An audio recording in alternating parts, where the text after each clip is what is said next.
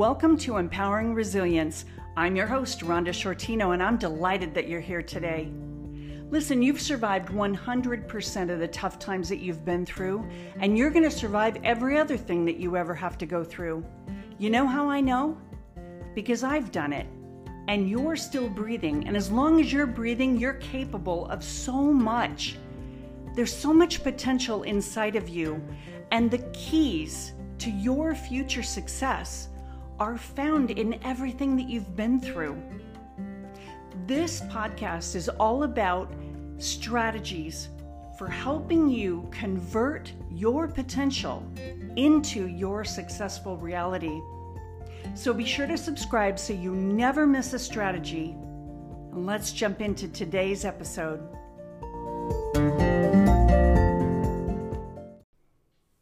Thanks for joining me for Empowering Resilience. This is season two, episode five, strategy number three. If you missed strategy number one and two, you might want to just stop and go back and listen to that first. Uh, but you're good. You're fine if you if you just dive right into this. It just might make more sense if you start with one. The strategy number three, though, for empowering your own resilience is thinking about how you see yourself as a result of the painful things that have happened in your life. How have those things changed your self image?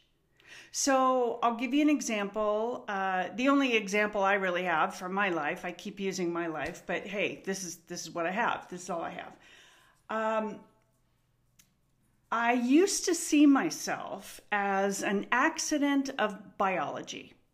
You know, my parents didn't want me. They left. They moved on with their lives. They never came back. And so I thought, okay, well, you know, clearly they didn't want me. And so nobody probably ever would. And I just was um, a loser. I just saw myself as a loser. I wouldn't have even really been able to articulate that. Um, but I felt like I was just using up space, using up air on planet Earth that really and truly belonged to somebody else. And I wasn't worthy and I would never be worthy. Uh, I realized over the course of years, and what I'm hoping to tell you now, because I, I, I hope that you're going to learn sooner than I did, that as a result of the painful experiences of my life, that uh, instead of being broken and loser and no good and not worthy and you know all those other negative things that i thought about myself that uh, none of that was true. None of it's true for you. Whatever negative labels and feelings that you may have about yourself as a result of what's happened to you, the painful things that have happened to you, I want you to just really stop and think of those things. And it's hard to think of them, but you know what? You, you're never going to get rid of them. You're never going to change them if you don't bring them out into the light of day and look at them. I know looking at my stuff as an adult gave me a perspective about the way I saw myself that uh, that I'd never seen before. It may help for you to to think about somebody else. You know, if you if you knew somebody who felt that way, what would you say to them? Hey, it's not true. Right? No, you're not a loser. You're my friend. I don't think you're a loser. So, why don't we treat ourselves that way? Take those words out in the light of day. Look at them. and and make the decision that we're not going to believe those words anymore. I mean, it sounds kind of simple, but stick with me here because we're going to get to another level in strategy 4. But for today, we just have to stop and say, you know what? That stuff is not true. It's simply not. And it's not because I said it's not, because I get to determine my identity. Another part of strategy three is thinking about how others see you. You may have uh, people in your family who see you as, um, you know, the baby of the family. Think about birth order. Uh, or you're the oldest of siblings, and so therefore you're in charge, and people sort of, uh, your siblings sort of look up to you for for advice or what do you think they should do or whatever. Uh, they may look at you, maybe you were the middle one, and and they may look at you as well, you were the troublemaker.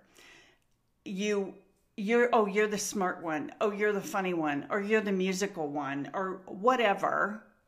Think about kids at school in grade school. What did they think of you?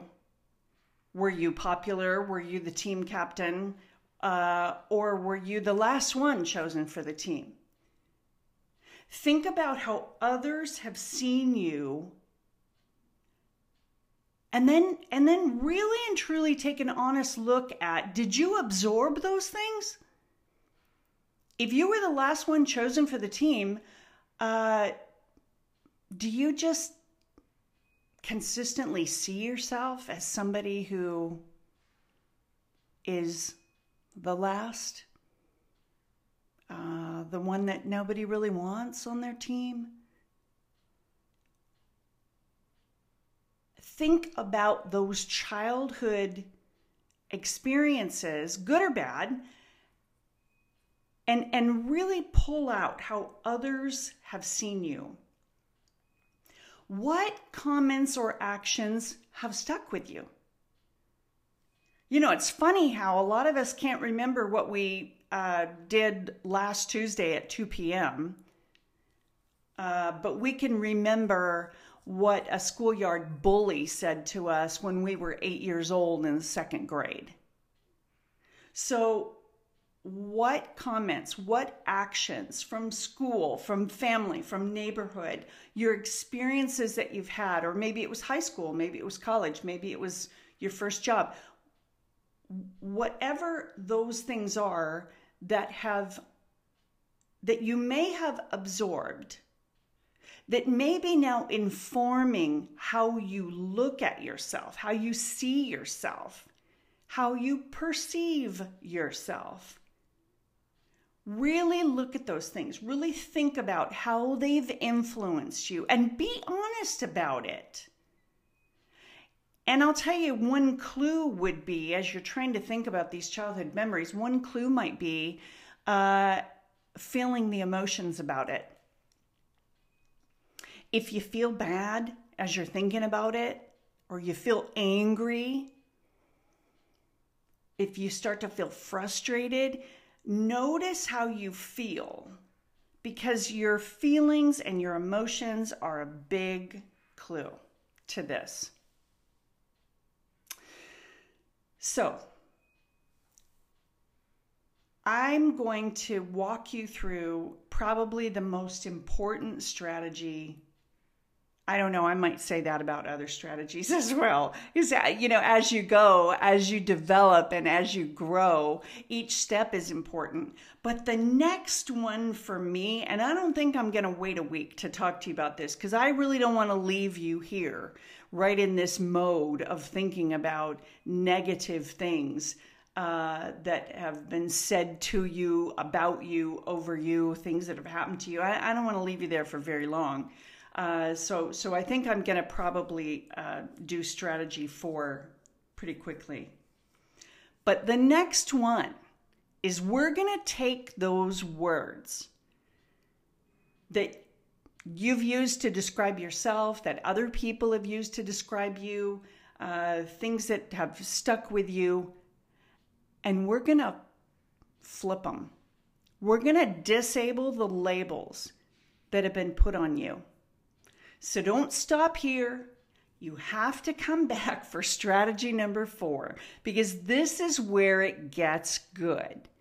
This is where you really start building resilience and fortitude and and and all those things really turn around in you and instead of bringing you down they pull you up all right so i'll talk to you soon about strategy number 4 Did you know that the very things that have hurt the most can be the things that help you create a successful life? It's true. You can succeed in life, personally and professionally, not just despite what you've been through, but specifically because of it. You gained character traits, you learned specific abilities that you would not have acquired any other way. I want you to get a copy of my book, Succeed Because of What You've Been Through.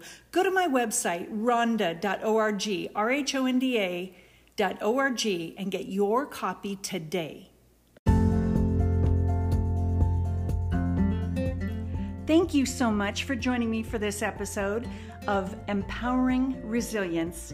This is your host, Rhonda Sciortino.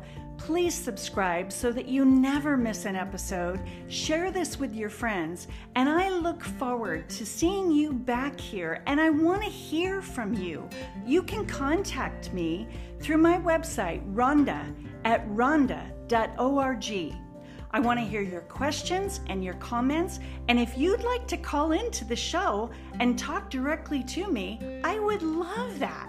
So reach out and I'm looking forward to helping you mine the lessons out of what you've been through and converting those things with your potential into your successful reality.